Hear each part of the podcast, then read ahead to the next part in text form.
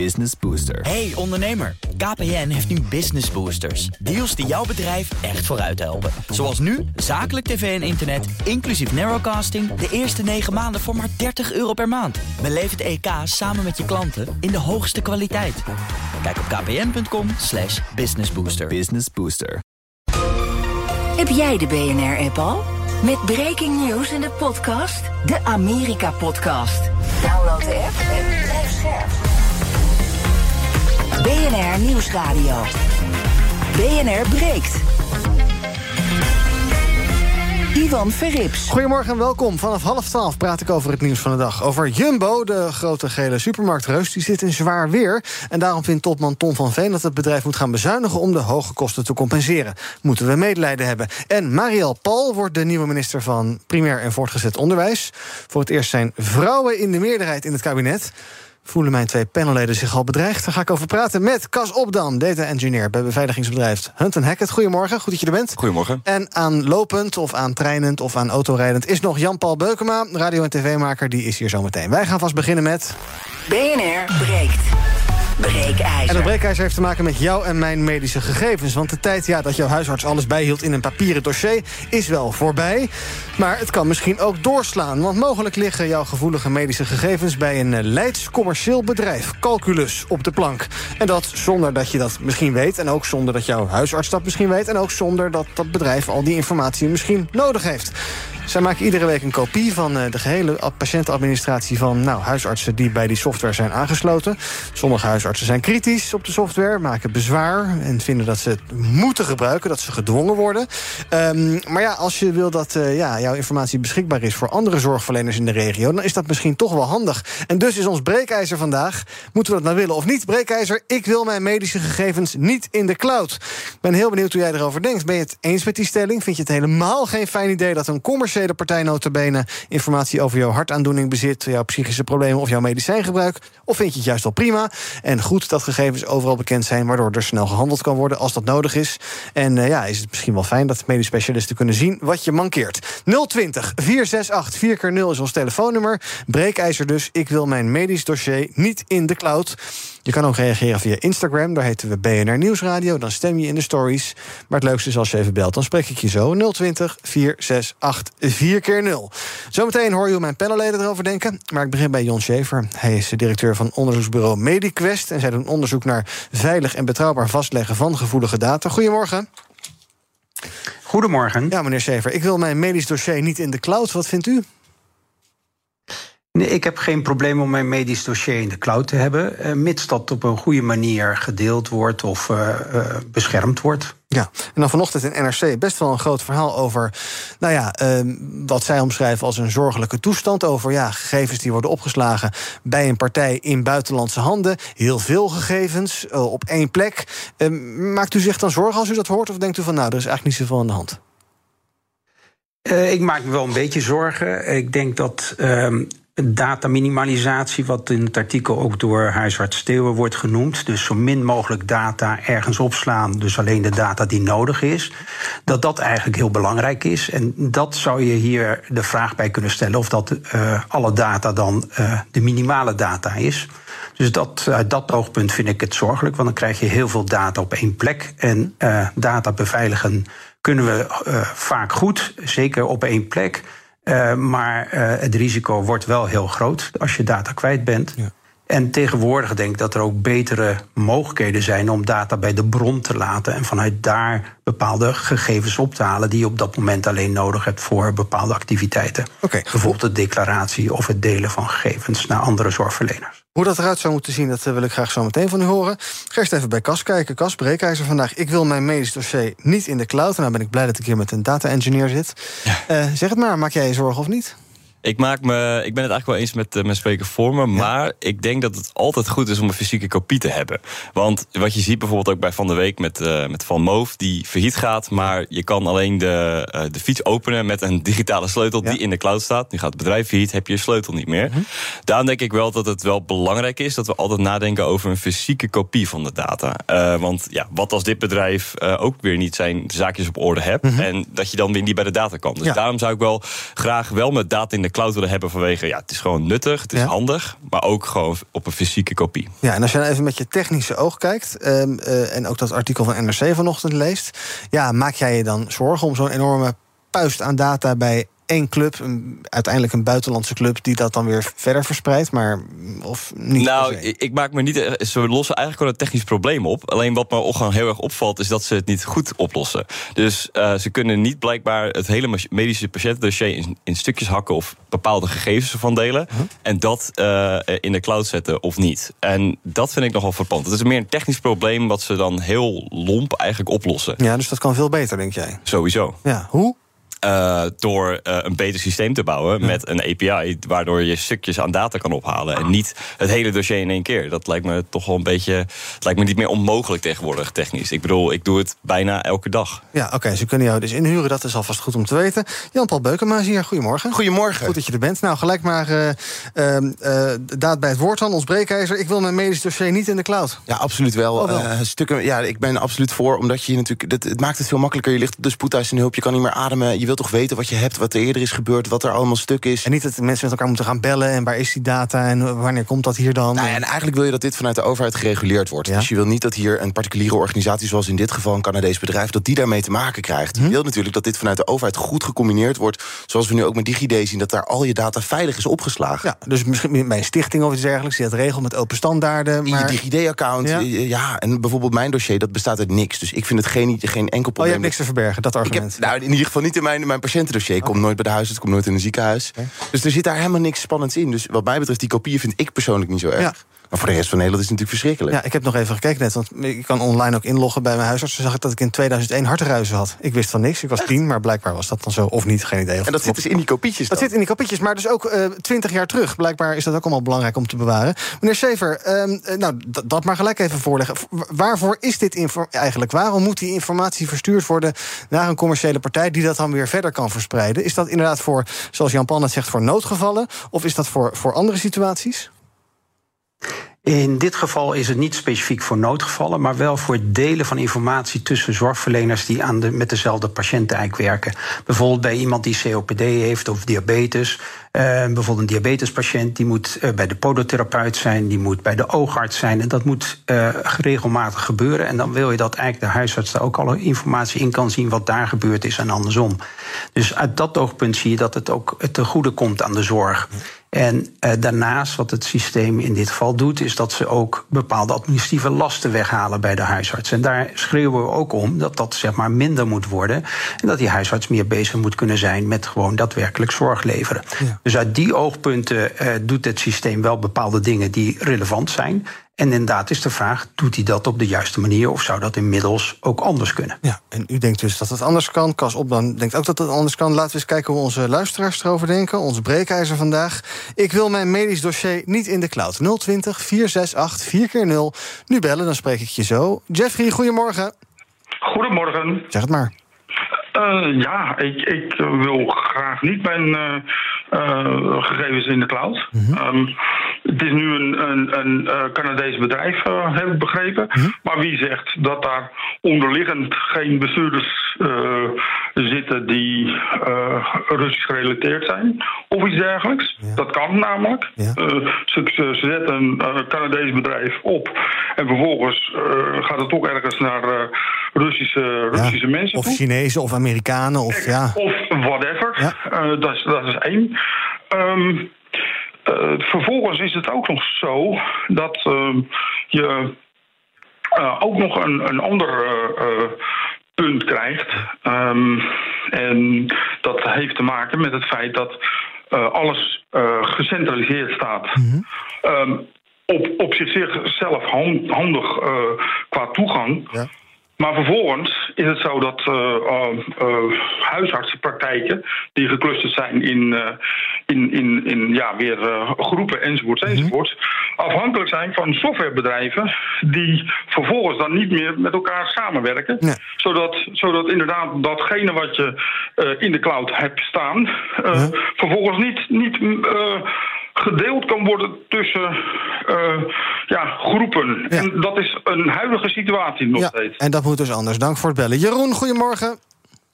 Hi, goedemorgen Iwan. Hey, ehm, ik hoorde dat, ehm, ehm, dat jullie wellicht ehm, BNR eh, in een nieuwe versie gaan opstarten. Nou, dat vind ik super gaaf om te horen. Maar eh, over de stelling. Ja. Eh, Oké, eh, ja, ik ben het eens en niet eens. Oh. Eh, maar ik vroeg mij af, ehm, volgens mij ligt het gewoon bij de beveiliging van ja, ziekenhuizen enzovoort, ehm, die niet op orde is. Mhm. Ja. D- Dus hoe, hoe, vindt jouw panel dat? Ja, Hoe- ga ik, ga ik hoe zo bespreken. Maar als het, als, het, als het goed beveiligd is, die informatie, dan heb je er niet zoveel problemen mee.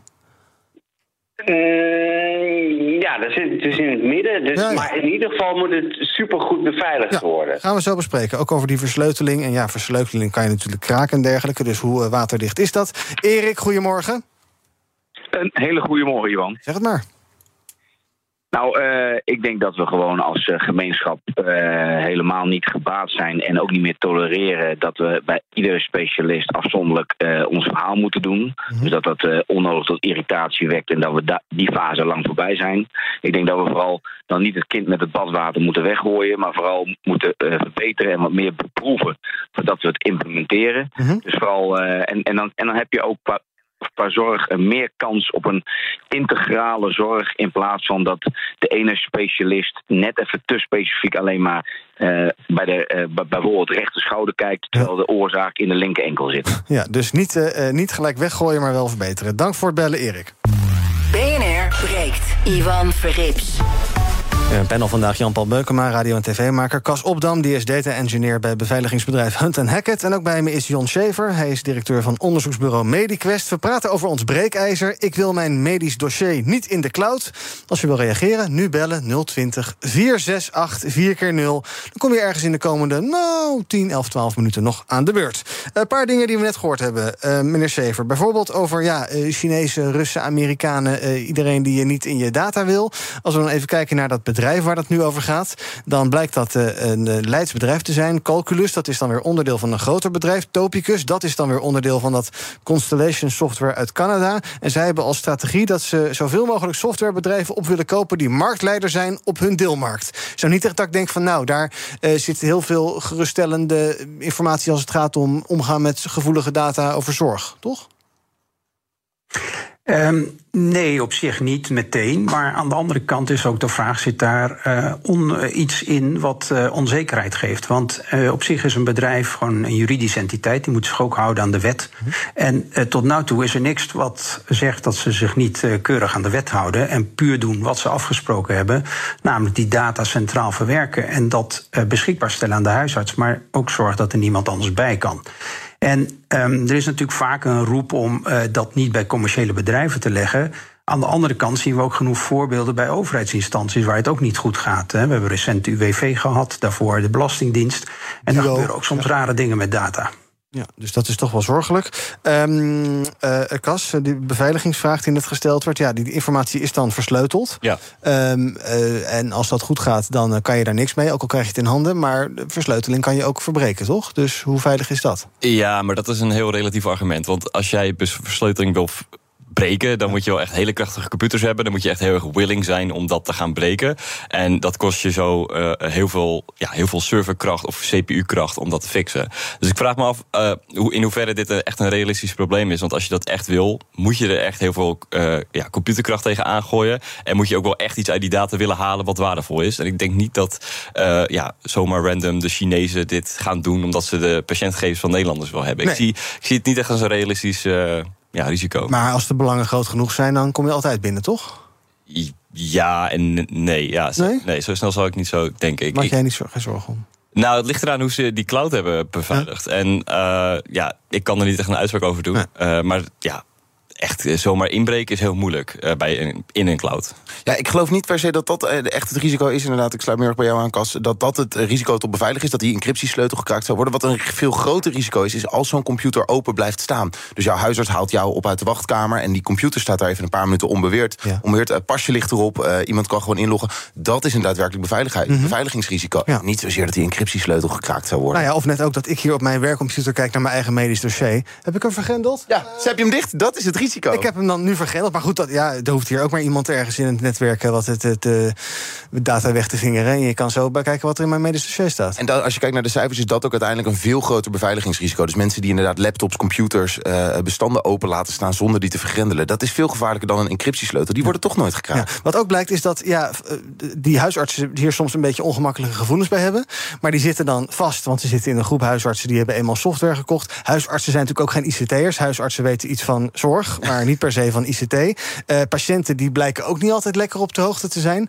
Dat is toch ook wel problematisch. Ja, totaal. Net toevallig mijn vader was huisarts, dus ik heb altijd zijn beveiliging ook gedaan voor de hele praktijk. Uh, dus ik herken het heel erg. En wat je in, in, dit stuk ook leest, is dat huisartsen zeggen: ik had eigenlijk geen keuze.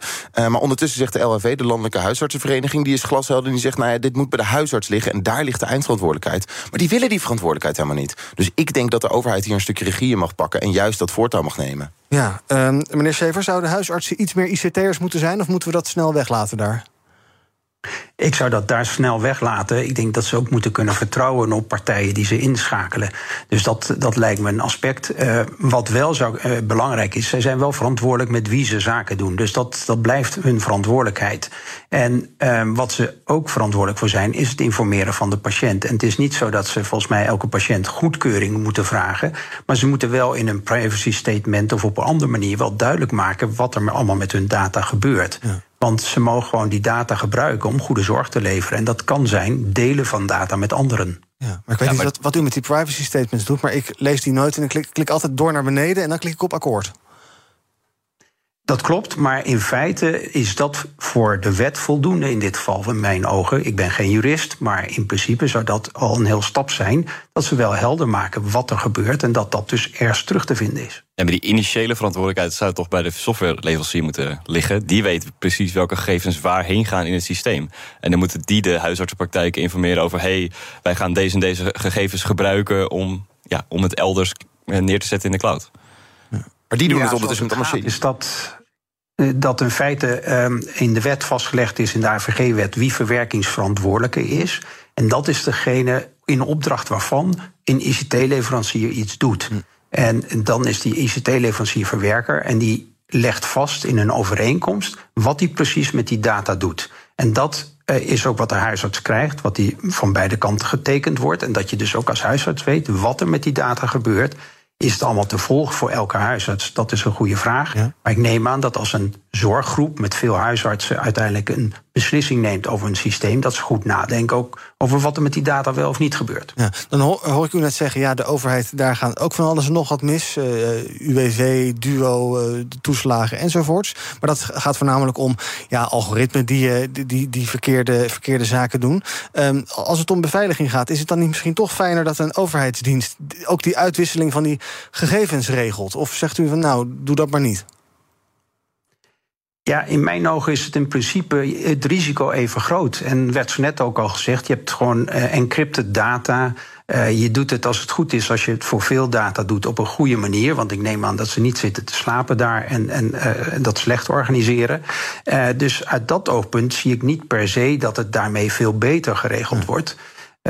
wel kun je misschien meer het gevoel hebben dat niet data ongewenst voor andere dingen gebruikt wordt. Maar ja, in principe is dat juridisch ook afgesproken wat er mag met de data en wat niet mag. Dus als dat zou gebeuren, mogen ze meteen aangeklaagd worden. En dan ja, houden ze ook op te bestaan. Ja, trouwens, Jan-Paul, jij zei jouw vader was huisarts. Ja. Maar jij kwam nooit bij de huisarts. Nee. Oké, okay, nou, dat kan. Cecile, goedemorgen. Hallo? Hallo? Goedemorgen.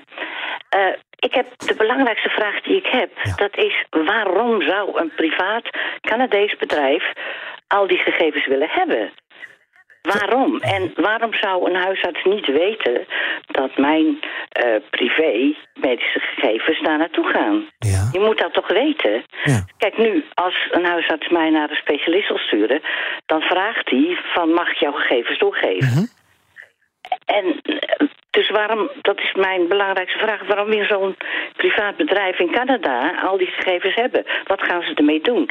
En dan kan je wel zeggen, ja, er is een wet, dat mogen ze, ze mogen er niet mee rommelen en het is allemaal beveiligd. Maar wie zegt dat dat zo is? Ja. Want er wordt zoveel opengebroken en, en gehackt en weet ik het allemaal. Dus ik ben daar vreselijk op tegen. Ja, en, en zouden we ook zeggen van, uh, oké, okay, prima, soms is het misschien nodig om gegevens te delen, maar dan wil ik dat, uh, nou, dan wil ik zelf kiezen wat ik deel en ook wanneer ik het deel. En niet dat standaard maar alles wordt verstuurd. Ja, precies. Ja, want nu vraagt mijn huisarts aan mij... Uh, is het oké okay als ik dat aan de ja. specialist geef? En dat is normaal. Dat vind ik vrij normaal. Ja. En ik kan me niet voorstellen dat een huisarts niet weet dat mijn gegevens, nou in dit geval heb ik een goede huisarts, dus dat neem ik aan van niet, maar dat mijn gegevens daar naartoe gaan. Duidelijk, ik ga het zo bespreken. Dank voor het bellen, Cecile. Lela, goedemorgen. Ja, goedemorgen, uh, Lela, inderdaad. Uh, ja, nou ja, goed, ik heb er eigenlijk helemaal geen bezwaar tegen. En um, ik, ja, ik moet eerlijk zeggen dat ik er zelfs misschien wel voorstander van ben.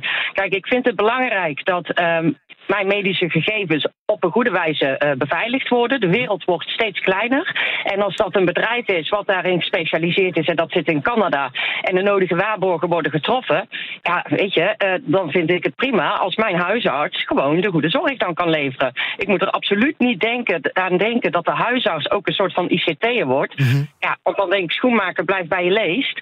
En wat betreft de overheid die de rol van uh, zo'n uh, technisch bedrijf zeg maar, overneemt om heel de beveiliging en zo te regelen. Dat zou ik denk ook niet helemaal fijn vinden. Want we hebben natuurlijk gezien wat de overheid ook kan doen met uh, informatie. Hè. Dat kan op ongewenste lijstjes terechtkomen. Mm -hmm. Wel vind ik dat de overheid de spelregels moet bepalen. En ja. naar mijn idee zijn die al bepaald. Uh, onder andere door de AVG, onder andere door de wet geneeskundige behandelingsovereenkomst. Wat wel zou moeten, denk ik, is dat er zou wat meer toezicht op moeten zijn. Hè. Dus de meneer net in de uitzending die zei al even van uh, er worden afspraken gemaakt in allerlei overeenkomsten. Klopt, daar mag je ook op vertrouwen.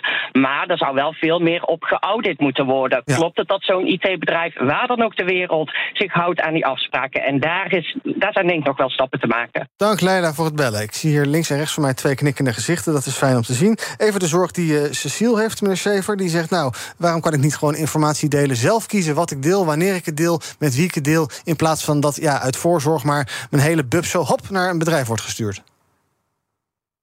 Ja, daar zijn natuurlijk ook mogelijkheden voor waar aan gewerkt wordt. Hè. Je hebt een persoonlijke gezondheidsomgeving eh, waar iedereen persoonlijk zijn gegevens naartoe kan trekken en dan kan aangeven met wie die dat deelt. Dat wordt echter heel weinig gebruikt. Dus er zijn heel weinig mensen die zich hierin verdiepen en dat ook actief gaan doen. En de zorgverlener uh, ja, moet wel goede zorg kunnen leveren. En als dat betekent dat hij bepaalde informatie moet delen, dan is het ook bij wet aangegeven dat hij dat mag.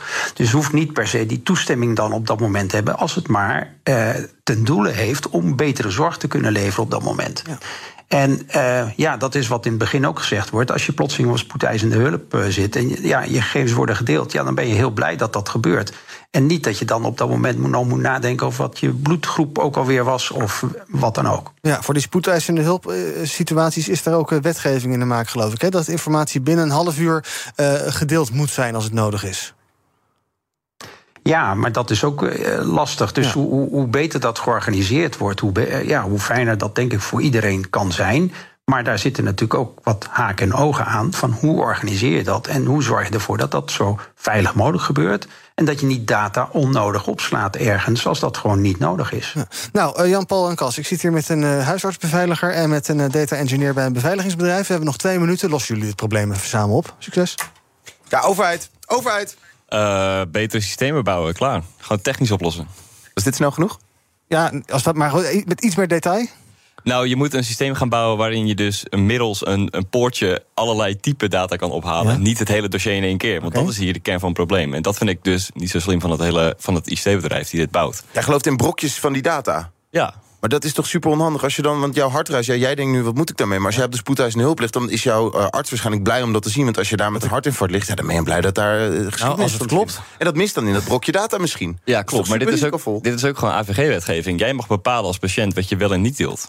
Dus jij zou, zeggen, jij zou zeggen, ik wil een brokje van mijn data geven. Dus als jij op de spoedeisende hulp ligt... dan heb je liever niet dat iets van tien jaar geleden erin zit. Want dat, uh, dat is, toch jou, is toch jouw data? Je moet toch zelf... Uh, maar ik, ben meer, ik vind het oprecht interessant ja. waarom je ervoor zou kiezen... om maar een deel van je data te geven. Want ik zou in mijn geval... ik wil dat mijn arts alle mogelijke informatie... helemaal als ik niet meer bij kennis ben... dan ben ik blij dat mijn arts alle mogelijke data ter beschikking heeft... over mijn uh, geschiedenis. Ja, en zeker in een, nood, in een noodsituatie, dan telt elke minuut. Dus als iemand een half uur moet gaan bellen en gaan faxen... en dat soort dingen, ja, daar word je ook niet blij van. Ik heb bijvoorbeeld laatst nog een bloedtestje gedaan. Nee, het is super relevant voor mijn arts op het moment dat ik ik inderdaad uh, pest out ben... dat die arts inderdaad beschikking heeft tot die data. En als jij dan ergens een vinkje verkeerd hebt gezet... ja, dan denkt die arts ook, ja, godsamme, dan moet ik weer een bloedtest gaan doen. Dat duurt weer een half uur voordat ik weer verder kan met het hele proces. Dus we, ja, het scheelt gewoon heel veel als je dat allemaal beschikbaar zou stellen. Dus, dus komen we weer uit bij de overheid. Moet de wet aangepast worden. Leuk idee, ja. ja. Nou goed, we komen toch wel ergens. En meneer Sever, tot slot. Uh, stel nou dat ik zeg van, goh, ik wil dat helemaal niet. Uh, hou op met dat uh, gedeel van mijn data. kan dat dan? Kan ik dat dan tegen mijn huisarts zeggen? En moet hij dat dan ook verwijderen of ongedaan maken? Ja, conform de AVG heb je het recht om uh, uh, zeg maar uitgeschreven te worden uit bepaalde dataregistraties. En dan zou je dat kunnen vragen. En uh, dan moet je misschien het een en ander tekenen dat je dus daarbij actief afstand doet van het feit dat bepaalde data gedeeld wordt voor je bestwil. Maar in principe zou je dat moeten kunnen aanvragen. Ja, duidelijk. En tot slot nog één vraag die mij net ook uh, te, binnen schoot... toen een van de bellers het had over ja, data die misschien bij de overheid terechtkomt. Denkt ze bij verzekeraars dat ze daar ook ja, likkenbaardend liggen te wachten... op al deze informatie tot het beschikbaar komt kas. Want dan kunnen ze korting geven als jij uh, gezond leeft. Of nog beter, je meer gaan vragen als je ongezond leeft. Uh, is dat een zorg die bij jou speelt? Sowieso, ja. sowieso. Dat is eigenlijk, Sommigen doen het al, geloof ik. Hè? Dat is enorm. Ja, dat is, is, eigenlijk wel wat je gewoon ziet in, in wat Facebook en Google doet. Je kan iedereen gaan targeten specifiek op zijn of haar interesses. Uh, dus laat staan dat de verzekeraar met zijn of, zijn of jouw gedrag een bepaalde verzekering gaat aanbieden. Want je leeft ongezond. Mm -hmm. ja, ben ik helemaal op tegen. Dus dat is een veel grotere zorg. Maar goed, die zullen als het goed is niet via deze manier bij die data komen. Nee, nee, nee absoluut niet. Nee.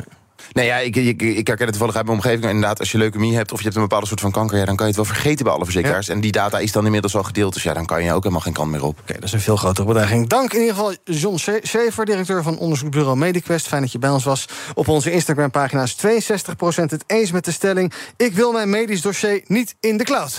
Zometeen dan ga ik verder praten met Jan-Paul en Cas over het nieuws van de dag. Over... Hallo mevrouw. Hallo meneer. Ja, leuk die kleuter. De supermarktketen zegt op de kleintjes te moeten gaan letten... want ze hebben last van de gestegen kosten... en daardoor is hun marktaandeel gedaald. Nou, moeten we daar medelijden mee hebben? En de Dragons van Dragons Den... waarbij de euro's tegen het plafond aan klotsen... die lijken toch niet zo vrijgevig als ze op tv doen voorkomen. Waar gaat het mis? Gaan we zo bespreken in het tweede deel van BNR Breek. Tot zo. Business Booster. Hey ondernemer, KPN heeft nu Business Boosters. Deals die jouw bedrijf echt vooruit helpen. Zoals nu, zakelijk tv en internet, inclusief narrowcasting... de eerste 9 maanden voor maar 30 euro per maand. Beleef het EK samen met je klanten in de hoogste kwaliteit. Kijk op kpn.com slash businessbooster. Business Booster. Hardlopen, dat is goed voor je. En Nationale Nederlanden helpt je daar graag bij. Bijvoorbeeld met onze digitale NN Running Coach... die antwoord geeft op al je hardloopvragen. Dus, kom ook in beweging. Onze support heb je. Kijk op nn.nl slash hardlopen.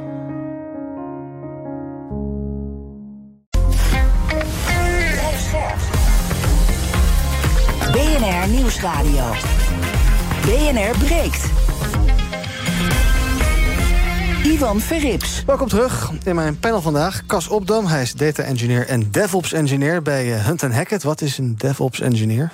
Nou, dan uh, maak je de cloud. Je, je provisioned de cloud infrastructure, zeggen we altijd. Wanneer heb jij voor het laatst je cloud infrastructure geprovisioned? Gaat dit over? En Jan-Paul Beukema, radio- en tv-maker. Wat doe je eigenlijk qua radio- en tv-maker? Ik maak radio en tv. Ja, maar waar? Ja, plekken. Oké, okay, allerlei plekken. Allerlei plekken. Leuk. Moet je googlen, is leuk. We gaan, uh, ga ik zo doen. Um, praten over het nieuws van de dag. Te beginnen bij Jumbo, de gele supermarktketen. Die hebben het zwaar, zeggen ze zelf althans. De tweede supermarktketen van ons land verloor in de eerste helft van het jaar marktaandeel. En moest ook een karrevracht aan kostenstijgingen verstouwen. Dat uh, meldt de topman van Jumbo, Ton van Veen, aan het Financiële Dagblad. En dus gaan ze het naar eigen zeggen een beetje zuinig aandoen de komende tijd. Maar ja, als je dan kijkt naar de cijfers. Um, winst bijvoorbeeld. Vorig jaar streek Jumbo nog een winst op van 80 miljoen euro ongeveer. Jaar daarvoor was er 114 miljoen euro. Nou, over H1 geven ze nu nog geen winstcijfers. Maar als we wel kijken naar de omzetcijfers. 8,8% gestegen tot bijna 6 miljard euro. Um, ja, is het dan, moeten we dan medelijden hebben met hoe het bij Jumbo gaat nu, Cas? Nee, ik denk het niet. Bedrijf? Het is een klein dipje, toch? Ja, precies. Maar een klein dipje, maar wel een omzetstijging. Dus gaat het dan zo slecht bij Jumbo? Ze zeggen dat ze het heel zwaar hebben, maar ja. Ja, ik, ik denk het niet. Ik denk dat het, uh, het nieuws groter is dan de, dan de werkelijkheid. Uh, als ze meer omzet draaien, kunnen ze ook wel de extra kosten opvangen. En ja, kijken hoe het volgend jaar gaat. Ja, ze moeten natuurlijk zeggen dat ze het moeilijk hebben. Want ja, uh, anders dan ja, je moet het zo erg mogelijk maken voor jezelf. Ja, precies. Maar oké, okay, jij hebt geen medelijden. Hoe zit het bij jou? Het is toch een beetje de miljonair met een krasje op zijn boot. Kom op zeg. Het slaat er helemaal nergens op en daar dan huilie huilie over doen. Nee, ja. maar kapot zijn. Nee, ja, je boot is helemaal niet kapot. Je hebt een klein krasje op het bovendek waarschijnlijk zitten... of een vloerplintje ligt even los, maar kom op zeg. En als ze dan die groei willen realiseren... kijk, dan laten ze echt superveel kansen liggen... op het gebied van digitali uh, digitalisering als online supermarkt... maar ook op het gebied van duurzaamheid. Ja, ze worden links en rechts gewoon ingehaald.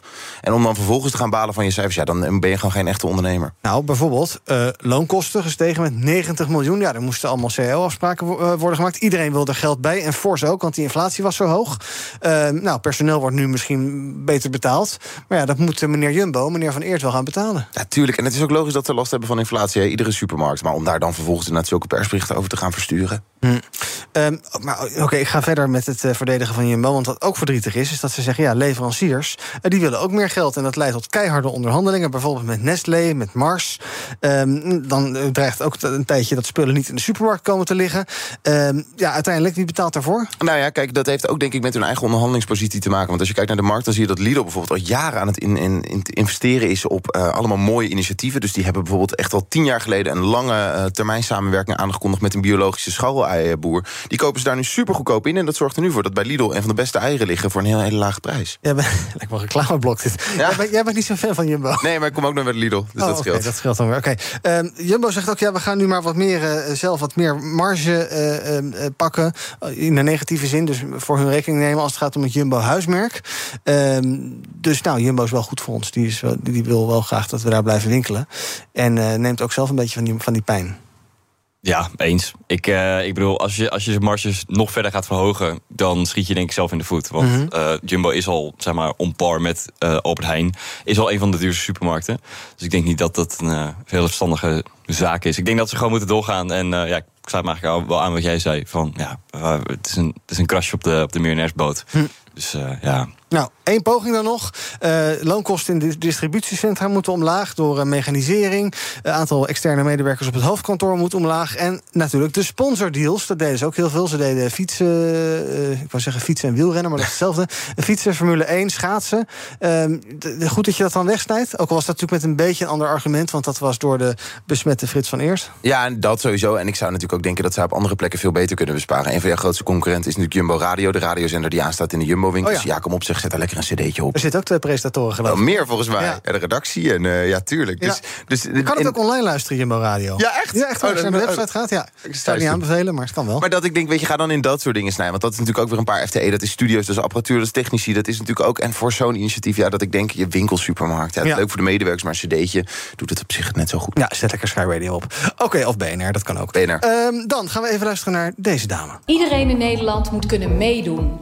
Iedereen verdient de kans om iets van zijn of haar leven te maken. En ik wil vol aan de bak om die kansen te creëren. Wie is deze mevrouw? Ik denk dat dit de nieuwe uh, minister is van uh, Onderwijs. Ja, want je wist dat we het erover gingen hebben. Als je dat niet wist, had je het ook geweten dan? Nee. Weet je hoe ze heet? uh, Marielle Paul. Ja, heel goed. Had jij haar herkend? Ja. Ja, ik heb, gisteren, ik heb dit filmpje gisteren toevallig gezien. Ja, precies. Filmpje uit nou, 2021, vorige Tweede Kamerverkiezingen. Um, en zij wordt dus inderdaad de nieuwe minister van uh, uh, primair en voortgezet onderwijs. De opvolger van Dennis Wiersma. En daarmee is er voor het eerst ook een meerderheid aan vrouwen in het kabinet. Um, demissionair, maar toch. 15 vrouwelijke bewindslieden van de 29. Ja, nou, eindelijk uh, een, beetje, een beetje vooruitgang. Ja, gefeliciteerd toch? Het is een hele heugelijke dag. Nou ja, één meer of minder maakt toch niet uit. Nou ja, het verschil niet, of wel? Er wonen ook 100.000 meer vrouwen dan mannen in Nederland. Dus qua verdeling in het kabinet is het nu eindelijk een beetje netjes. Ja, waarom heeft het zo lang geduurd? Omdat mannen allemaal mannen zoeken? Uh, denk het. Uh, ouderwets. Ja. Ja, inderdaad. En ik denk ook gewoon dat politieke partijen de verantwoordelijkheid moeten nemen door dit juist een hot topic te maken. Ik bedoel, nu is het alleen toevallig door, denk ik, D66 in de coalitieonderhandelingen voor de T4 gekomen dat er nu 50-50 mannen en vrouwen in het kabinet ja. zitten.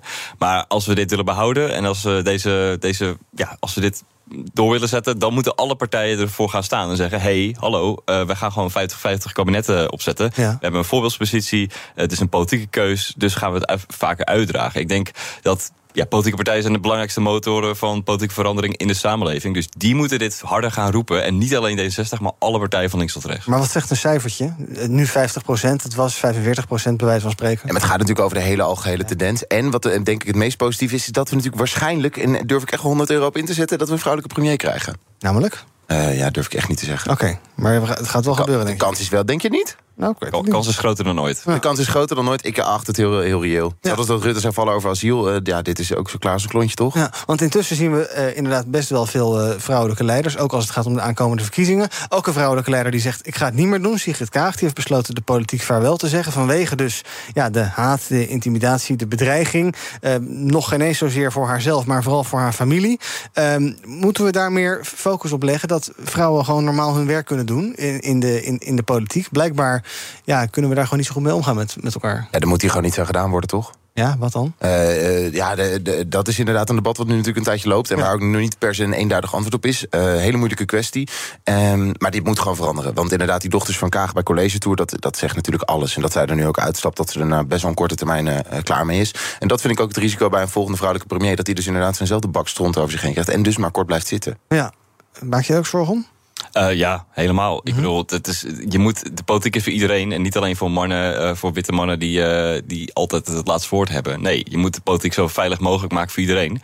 En ja, het is ook heel moeilijk om dit op te lossen. Ga, gaan we nu Twitter censureren of zo? Of wat, wat gaan we hier aan doen? Ja, en het ontmoedigt, quota, ja. ja. maar het ontmoedigt natuurlijk ook een volgende generatie. En dat is ja. natuurlijk het risico. Want we zijn nu super progressief bezig. Dit wordt waarschijnlijk waanzinnig met een vrouwelijke premier. Maar dit zorgt natuurlijk ook dat die volgende generatie ook achterblijft. Want mensen worden ontmoedigd, vrouwen worden ontmoedigd om uiteindelijk die stap naar de politiek te maken. In het bedrijfsleven hebben we quota. Je zou kunnen zeggen, nou, een kabinet moet er altijd min of meer 50-50 uitzien. Ik heb dan liever dit, dat dit gewoon met, met, een, met een stukje progressief denken dat het lukt. Op een natuurlijke manier gaan. Ja, dit is toch top.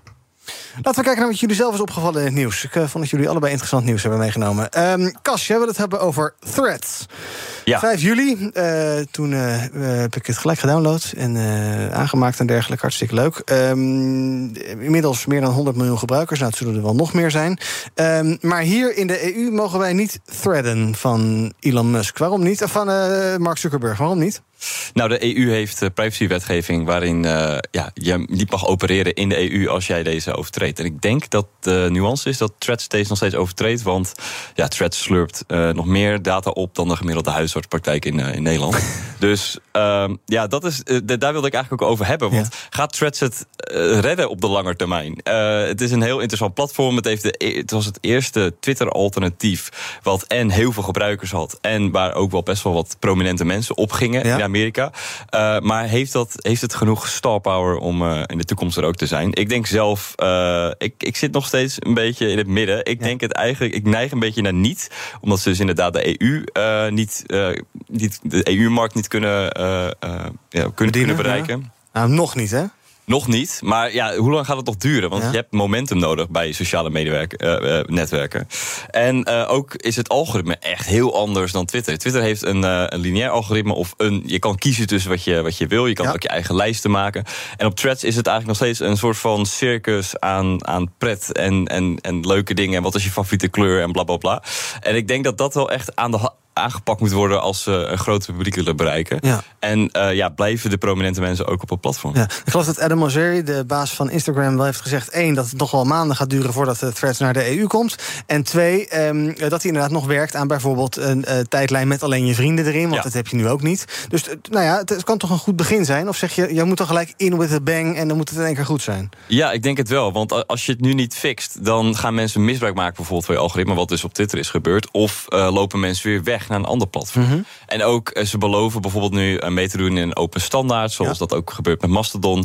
Maar ja, uh, hoe wanneer komt het dan? Want ze hebben nu gewoon even snel uh, opportunistisch Twitter van hun wind uh, afgenomen. Ja, en, op een lekker moment. Nou, het Elon Musk zat te kloten met die limieten. Op een lekker zo, moment. Ja. Maar ja, hoe lang blijft het leuk? Want ik, als ik nu ga scrollen op, op threads, als ik het illegaal heb gedownload, dan zie ik alleen maar stomme memes en, en, en, en ja, een beetje, beetje platte, platte entertainment, zeg maar. Het is niet, ik zat op Twitter omdat je dan iemand een uh, excuses ziet aanbieden vanwege de ophef. Of uh, een politica uh, kondigt zijn vertrek aan. Dus dat, dat, dat mis ik nog een beetje. Ja. Um, kijk eventjes naar de zelfverklaarde nerd in ons midden. Andere zelfverklaarde nerd. Ja, twee nerds aan tafel. Ja, oh, het zou een leuke podcast kunnen zijn. Um, maar. Um, eh, Twitter, oké. ehm, een Mastodon, nou, dus een beetje voor nerds dus. Eh, Blue Sky is op invitatie, eh, nou ja, nog klein. Ehm Thread, nou, zeg het maar. Nee. Of allemaal? Nee, ja, kijk, niks? het is, natuurlijk, het is natuurlijk echt rommel in de marge. Want uiteindelijk is Threads heel populair geworden onder de nerds. Er is niemand in Nederland die dacht... oh leuk, Facebook heeft een platform gelanceerd. Ik ga daar super veel moeite voor doen. Want dat moet je nu nog om het te kunnen downloaden. Dus het is super marginaal. En ja, ze hebben natuurlijk eigenlijk een beetje... die hele piek zijn ze nu alweer kwijt. Want eh, Twitter die was die limieten natuurlijk aan het inkrimpen. Twitter was echt niet, niet eens meer normaal te gebruiken. Omdat Elon weer eens een opwellingje had. Of een flinke opwelling. Eh, dus die zijn super veel gebruikers verloren. En vervolgens is natuurlijk iedereen daarop overgestapt. Omdat ze dachten, nou, misschien is dit dan wel het alternatief. Bleek het ook niet te zijn, want het is nog niet eens gelanceerd in de EU. Dus het was een leuke test. Maar er is ook geen goed alternatief. Ja, Mastodon, ja, daar zit ook niemand op. T2, daar heb ik ook nog een accountje aangemaakt. T2, dat is van de op. mensen van Twitter. Dus het lijkt er heel erg op. Het is een beetje hetzelfde platformpje. Net iets mooier ontworpen. Eh, echt een aanrader om alvast even je username te claimen. Want die zijn nu nog. Ja, heel goed. Oké, ga ik dat zo even doen. Ehm, eh, Oké, maar het was, is, blijft er wel behoefte aan een, aan een Twitter-achtige? Enorm. En, en ik was ook benieuwd, eh, jij zei net van... eh ehm, eh, Adam Mosseri heeft gezegd... Ja, er wordt aan het Activity Pub gewerkt... Hè, waardoor Ja, die, ja. die apps ook eigenlijk met elkaar kunnen open praten. standaard, Precies. Dus dat biedt misschien toch wel kansen, toch? Dat het uiteindelijk niet meer uitmaakt waar je zit... maar dat je toch met elkaar kan ouwehoeren. En dat is leuk, want daar kom je dus weer terug bij Twitter. Want dit is hoe Twitter ooit is opgericht. Hè? Dit is natuurlijk wat Jackson idee was. Dat er dus inderdaad allemaal losse eh, eilandjes waren. En dat Twitter daar niet eens een onderdeel van was. Maar dat Twitter eigenlijk de provider was van die eilandjes. En dat er dan verschillende servers waren waarmee je kon verbinden. Dat is uiteindelijk commercieel natuurlijk helemaal niet gelukt. Dus is er Twitter gekomen als, als platform voor dit allemaal. Maar dit is letterlijk hoe Twitter ooit is ontstaan. Ja, maar gaat dit Twitter dan killen? Tuurlijk als niet. het, oh. Dus we blijven allemaal gewoon op Twitter. Ik denk het wel. En lekker zijn. Elon Musk, dat is ook wel fijn op zich. Business Booster. Hey ondernemer, KPN heeft nu Business Boosters. Deals die jouw bedrijf echt vooruit helpen. Zoals nu, zakelijk tv en internet, inclusief narrowcasting... de eerste 9 maanden voor maar 30 euro per maand. Beleef het EK samen met je klanten in de hoogste kwaliteit. Kijk op kpn.com slash businessbooster. Business Booster. Hardlopen, dat is goed voor je. En Nationale Nederlanden helpt je daar graag bij. Bijvoorbeeld met onze digitale NN Running Coach... die antwoord geeft op al je hardloopvragen. Dus, kom ook in beweging. Onze support heb je. Kijk op nn.nl slash hardlopen. BNR breekt. Jan-Paul, je wil het hebben over cashback. Ja, gisteren in Amsterdam eh, gaf Bunk weer een soort Apple-achtige presentatie. Oh Eh, Bunk is een neobank, eh, een van de grootste van Nederland. Of eigenlijk de grootste van Nederland. Er is nog één in Europa die iets groter is. Ehm staat 4,5 miljard bij hun gestald inmiddels. 9 miljoen gebruikers, de helft bij aan de omzet. En die willen naar de VS. En dat is cool. Want de Nederlandse start-up die aan het groeien is... met een of andere kapitalist erachter, Ali Niknam. Een soort van moof. ja, een soort van moof, maar dan wel... nou ja, dan iets meer Elon Musk. Want de twee weken geleden stond nog in het NRC een artikel over Ali... de founder en CEO van Bunk. Topman, die eist veel van zijn mensen. Wie hier niet presteert, kan maar beter gaan. En hoe daar de werkcultuur was. Heel interessant stuk, omdat het eigenlijk een soort grensoverschrijdend gedragsstuk was. Maar dan met een soort eigen opinie van hem erin. Dus eh, mega interessant. Eh, maar gisteravond kondigde zij wel echt een vette feature aan. Cashback. En dat is natuurlijk wat we in Amerika kennen. Eh, je geeft ergens geld uit en je krijgt een bepaald percentage terug in punten, in Met je centen. creditcard. Met je creditcard. Nou, het is natuurlijk bizar dat we dat in Nederland niet kennen. Dus wat komt er naar Nederland? Cashback, 1% op eten en drinken, 2% op openbaar vervoer. Oké. Dat is best een leuk bedrag. Dus als ik een tientje uitgeef, als ik een euro uitgeef aan de metro, dan krijg ik 2 cent terug. Ja, of als je 100 euro uitgeeft, dan krijg je een euro. Ja, en waarom is dat? Ja, dat is een handiger voorbeeld. Waarom is dat? Waarom is dat? Nou ja, dat is natuurlijk wat zo'n payment provider, dus een Mastercard of een eh, Amex of een. eh, die, eh, wat die onder de streep overhouden aan jouw transactie, die geven jou daar dan weer een deel voor terug. Ja, dat is natuurlijk wel vet dat je daarmee dus aan het einde van het jaar best wel wat over had. 1000 euro per jaar maximaal. Staat dan in de kleine lettertjes, staat ook nergens echt groot vermeld. Ehm, het is een niet een hele spannende feature, maar ik denk meer dat de trend die nu wordt ingezet. door inderdaad een Nederlandse start-up ook een banklicentie aan te laten vragen in de VS is fucking cool. Eh, Zo'n neobank die zo groot kan worden, ook internationaal. En het feit dat we dus dit soort features ook in Nederland gaan zien. Ja, eh, gaan we ver-Amerikaniseren wat dat betreft? Tuurlijk. Het is een kwestie van tijd. En dat zie je met dit soort initiatieven heel erg. Je, je hebt toch bij de Albert Heijn ook gewoon een cashback door eh, koopzegeltjes te sparen. Ik spaar ze in mijn app. Je hebt koopzegels, heb jij koopzegels? Jazeker. Jij koopzegels? Nee. nee. Moet je het doen. Ja, is dat luxe? Sterker nog, ik heb AH Premium, dan spaar je extra snel. 6 euro per jaar of zo. En dan, Ja, eh, ik weet niet precies hoeveel. Jij komt ook niet bij de Jumbo dus, hè? Nee, klopt. Ja, ook ja, allebei in de buurt, maar nee, goed. Maar dan weer zonder die koopzegels. Eh, bij Jumbo spaar ik trouwens ook koopzegels, geen grap. maar dan heb je sneller je kaart vol. Dat is geloof ik maar 6 euro. Dan is je kaart al vol. Dat is echt ideaal. Maar dat allemaal terzijde. Eh, de cashback is inter- interessant.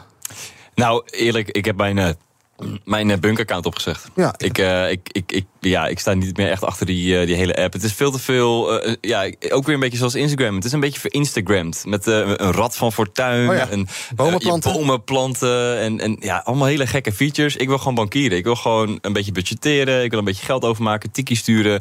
En nou ja, die cashback. Ik vind dat gewoon eigenlijk een hele platte marketing loyaliteitsstunt. Ja, ik, maar de app, van, de app heeft niet meer waarde dan, dan Rabobank of ING. Ja, nee. En ze zijn ook vrij duur. Het is vrij duur, 9 euro per maand. Ja, maar dat vind je uiteindelijk terug met een hele... want we hebben de hoogste rente van Nederland. Volgens mij inmiddels gestegen tot 4,2,45 procent. Uh, en het feit, ja, ik vind die app dus best wel lekker werken. Heel veel mensen zijn boos, want de eerste versie van Bunk was best wel chill. Ja. En toen kwam een hele nieuwe versie met bomen. Ik heb er 12 om eerlijk te zijn. Toen ben ik afgehaakt. Ja, nee, ik, ik, ben dus wel doorgegaan. En ik ben dus heel blij met wat, voor wat er het is geworden. Want dit is wel de toekomst van bankieren als je in die app zit. Dat je na potjes hebt, dat je heel makkelijk alles... Zij nemen ook initiatieven over. Dus een goede concurrent van wie betaalt wat. Uh, en dat zit allemaal ingebouwd in die app. En ja, er is ook een rad van fortuin. En ja, je kan ook bomen sparen. En ja, je kan ook zien welke kroegen in Amsterdam leuk zijn. Bomen sparen. Ja, Mooi, ja. ik heb er twaalf. Het slaat Jeetje, helemaal nergens op. Uh, ergens in Ecuador volgens mij. Ja, kan je dat nog zien ook? Ja, zien? ja. Nou, gaan we even kijken. Uh, maar cashback komt dus naar Nederland. En gaan meer partijen volgen, denk jij? Ik denk het wel. Ik denk dat uiteindelijk dit voor de neobanken natuurlijk super interessant is. En dit gaat uiteindelijk veel groter worden. Kijk, Bunk doet ook hypotheken sinds een tijdje. Nog een klein marginaal onderdeel van hun strategie. Maar uiteindelijk zijn dit soort initiatieven wel de grote disruptors in die hele bankensector. Wat natuurlijk heel ouderwets en traag is. We gaan kijken wat er training is op de socials. Onder andere deze man. Come on, come on. Ja, Tupac is trending. Autoriteiten in Nevada hebben een huiszoeking gedaan... in verband met de moord op Tupac. En dat was inmiddels 27 jaar geleden. Er is een cold case team op de zaak gezet. Uh, 27 jaar geleden dus. De muziek van Tupac is toen stil geworden... en er wordt nog steeds onderzoek gedaan. Verder raken we online maar niet uitgesproken over statiegeld. Wat blijkt, de invoering van statiegeld op blikjes... heeft direct invloed op het zwerfafval in positieve zin. Namelijk minder blikjes die rondzwerven. En dat levert ook geld op, 15 cent per blikje.